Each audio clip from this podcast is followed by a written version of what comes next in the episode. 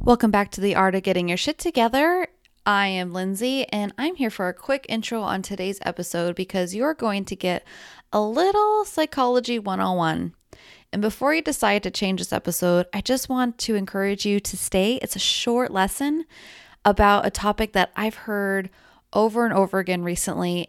I wanted to bring it to you guys because I know if I'm hearing it, so are other listeners because you guys are actively seeking out amazing information to better your lives. And that's why I know you're listening to this podcast. So stay tuned for just a quick lesson to give you some new insights and new awareness about your thoughts and why you may be feeling like shit. And of course, you know I'm not here to waste your time. So without further ado, enjoy this week's episode. Welcome to the Art of Getting Your Shit Together podcast, where each week we help you identify the bullshit that's holding you back and discover the courage to take action to create a life you love and enjoy.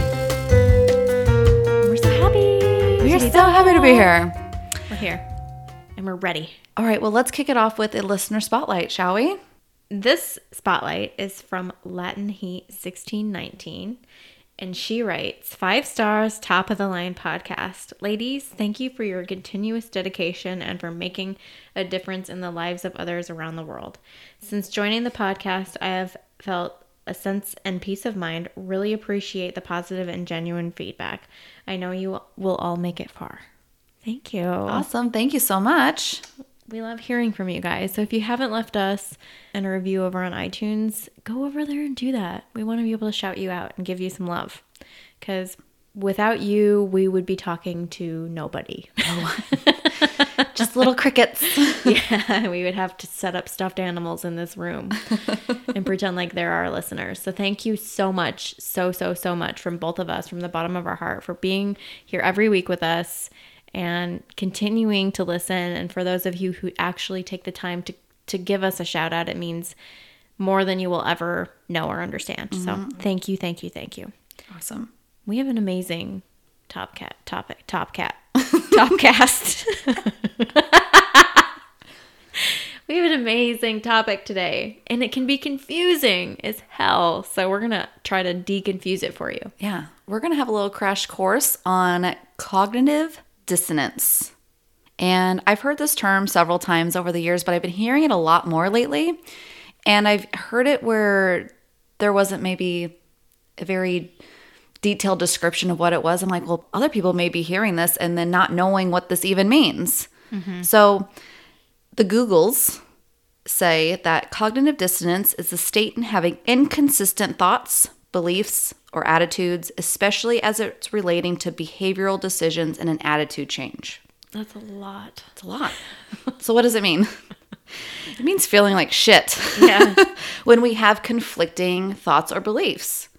So, cognition, our thoughts, what's going on in our brains, right? But the dissonance, meaning lack of harmony and inconsistency.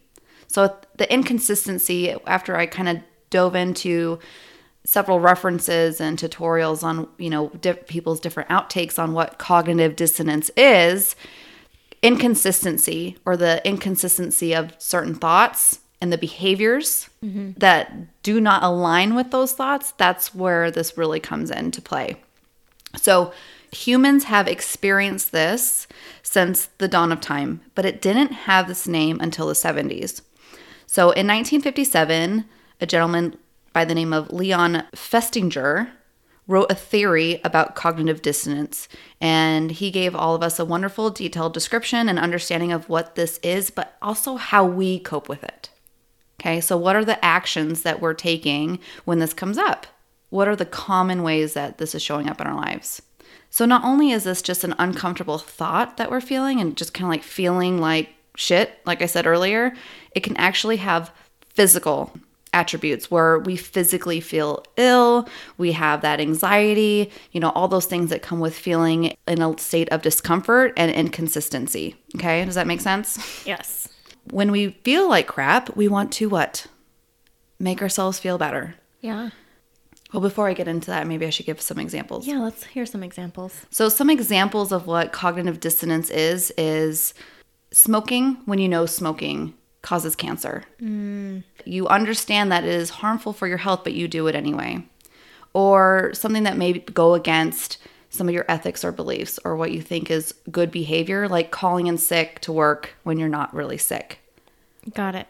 You may have some negative thoughts after the fact or have some cognitive dissonance about even doing that when you know it may not be the right thing to do even taking action, if someone else is giving you direction that you have certain thoughts about. Like maybe your boss is giving you direction to do something or to sell something, and maybe you're not ethically bought into it, or they're telling you to do something unethical in the workplace or wherever you may be in that situation.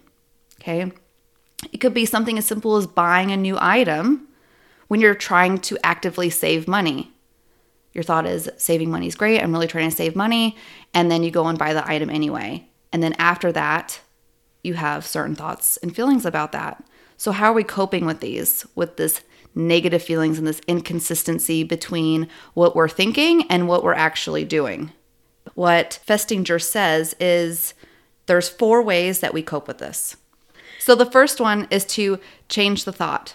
So, if you're a smoker, you may just start to think, well, smoking's not that bad. Got it. It's just simply changing the thought, or you're kind of trying to justify your action. Yep. The second is to change the behavior.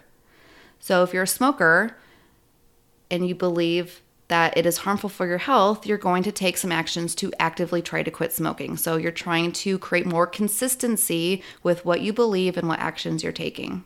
Okay? Got it. The third one and the most popular one is rationalizing the inconsistency with I may smoke, but I also eat healthy and I exercise. So it's not that bad. I do a lot of good but mm-hmm. I still smoke. So you're trying to rationalize that it's still not that bad. This also comes with a lot of justifications as well with well everyone else is doing it or you may say I deserve it. I deserve that cigarette. I had a hard day or, you know, it's some it's how I cope with things. I smoke. So these are ways that you're coping with the inconsistency and the discomfort of cognitive dissonance. The fourth one is to trivialize it in a way to say, you know, lots of things cause cancer. Oh, yeah. So does smoking, but so does lots of things. So what's to say so that smoking is going to.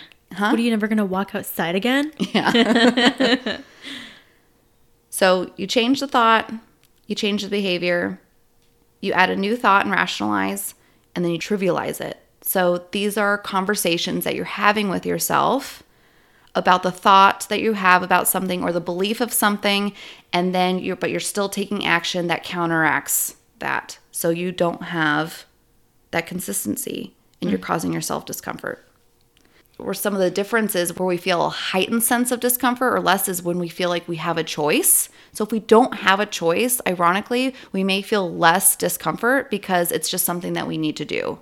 Discomfort at work, it's a task, whatever it may be. But when we have a choice, and the good example I'm still going to go back is the smoking, we have a choice to smoke or not. So when you're actively trying to have the thought where this is bad for me, I should probably quit smoking, and you're constantly rationalizing and justifying this action, and you're going against your belief and continuing to smoke, you're going to have uncomfortable thoughts. Yep. We aren't all going to go out and make the best decisions. We make like what 65,000 decisions a day or we have 65,000 thoughts. It's just an insane amount that we have a thought and we have an ability to react to that thought or whatever we're going to do with that thought. Okay? So we're not always going to make great decisions, but when we can understand what this is and now we have a name for it, right? We can identify it. When we're feeling that pull and that shift on our thoughts, and what we're doing and we feel shitty about it, or we may not feel great, or we may feel like this isn't right, now we can approach it and say, What can I do better? What can I do differently? What better choices can I make in the future? Yeah. Okay. What are you willing to take back in your life? If you have a set belief and you have now adopted other beliefs or you're taking actions that don't align with your beliefs, when is that coming up and what can you take back into your life? This goes again back to your values. What have you kind of just let go or set aside that you need to take back into your life to make sure that you're operating as your best self? Okay. This was just a quick crash course about the topic because I've heard this term come up a lot. So I wanted to just bring it to everyone's awareness what this means. So if someone ever brings it up now, you can be like, oh, yeah, I know what that is. Mm-hmm. and reminding everybody listening that we can have conflicting thoughts, but some of those conflicting thoughts can also be empowering. So we can feel fear and courage at the same time. We can be fearful about a situation and still feel the courage to take action on something that we want to do. Not just going against our beliefs, but we're really following through with having the courage to stand up for ourselves. So, being curious about what's happening in your life. That's a common, consistent theme that we have throughout this podcast. We're breaking this down. We're understanding what is going on and why am I getting the results I'm getting? What can I do? What can I change? And what can I take back? Right? So, just a quick crash course today. I don't know if you have anything that you want to add. it's great. I think understanding these are just thoughts, you know, we just have these thoughts, they just come across our brain. We think the thought, we do the thing, and we move on. But now knowing, oh, yeah, I think I've rationalized a thing or two this week. um, I think knowing this now brings a new level of awareness to our thoughts, digging deeper into it. Because we talk a lot on this podcast about being aware of your thoughts and how you can change your thought, which will change your, your actions and your results. But this kind of adds a different dimension into the whole thought pattern that, oh, okay, so maybe this is the reason why some of these actions or thoughts are happening is because I'm trying to justify this. I'm rationalizing, I'm making it not a big deal. And it also makes sense as to another level of resistance as to why we don't change mm-hmm. very easily. Yep. You know, when you're justifying and you're rationalizing your shitty feelings or the, the way you're feeling about something that you know is in conflict of what you really ought to be doing or what you've already committed to yourself to do, it's a sucky feeling. Mm-hmm. And it's tough. And it doesn't make the whole growth journey easier. That's for sure. But You're buying into we all old patterns. it. It all it happens to everybody. Yep. And uh, just recognizing when it happens to you is Mm-hmm. the important part. Now you know. Yep. I love it because it's such a big, scary term. It like sucks me right back in time, back into like psychology class in high school. And I'm like, oh, Lord, that's a big word. And it's a Yeah. big term that who knows what the hell it means. But Even all the definitions, like in psychology books and everything, when I was researching this and trying to just break it down into some bite sized pieces, I'm like, this is really basic, but you know, it sounds fancier than it is. Mm-hmm. And so it's- like what you does. said, like you hear these big words and you're like, what on earth is that? yeah. And it's really just having the conflict with your thought and your action and having conflicting thoughts within your mind that cause discomfort. We crave consistency. We crave patterns, and hopefully, we're trying to change our old patterns into new, healthier patterns. And I love that they've kind of broken it down because it makes sense of you know how we're coping with it, how we deal with it. But like you said, the new awareness and just being able to identify it, Yeah, because you can't tell that that's what you're doing when mm-hmm. you're doing it. yeah, you know, even having had thought certain I can't remember what I did the other day, but I just I know I justified something if I if I could think of it I would share. But it's just something that I think we do on a regular basis. It probably was eating chocolate cuz I you know, sometimes I'm like I need to get I need to break up with sugar. But I love chocolate.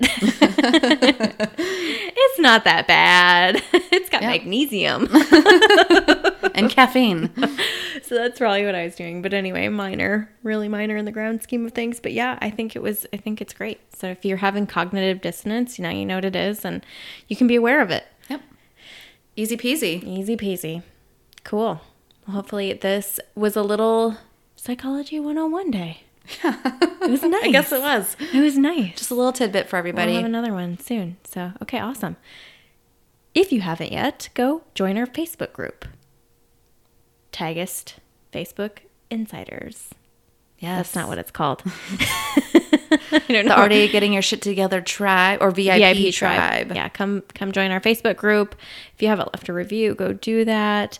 If you haven't downloaded our freebie, you can text the word Tagyst T A G Y S T to the number 484848. Yeah. And you can get our freebie, Five Ways to Get Your Shit Together right now and start living your best life. We made it easy, easy, easy for you guys to download, and we put a lot of hard work into it. So go ahead and get that worksheet, do it, and find yourself on a journey and path to growth. And share it with us. Take us on Instagram if you do it. Otherwise, we will see you next week. You take care. And for God's sake, go do some self care this week, okay? I know some of you are putting it off. Bye. The Art of Getting Your Shit Together is produced and edited by LD Coaching and Blush Cactus Boutique Design Studio. We would love it if you'd head over to iTunes and subscribe, leave us five stars, and write a quick review. If you enjoy this podcast, share it with your friends so that we can continue to grow our tribe. Tag us on Instagram at tagyst underscore podcast with your shares, and we'll feature you on our story. Don't forget to grab our free guide, Five Things You Can Do Right Now to Get Your Shit Together and Start Living Your Best Life over at tagyst.com slash kick more ass. Remember, your life only gets better when you decide to grow, and it's never too late to get your shit together.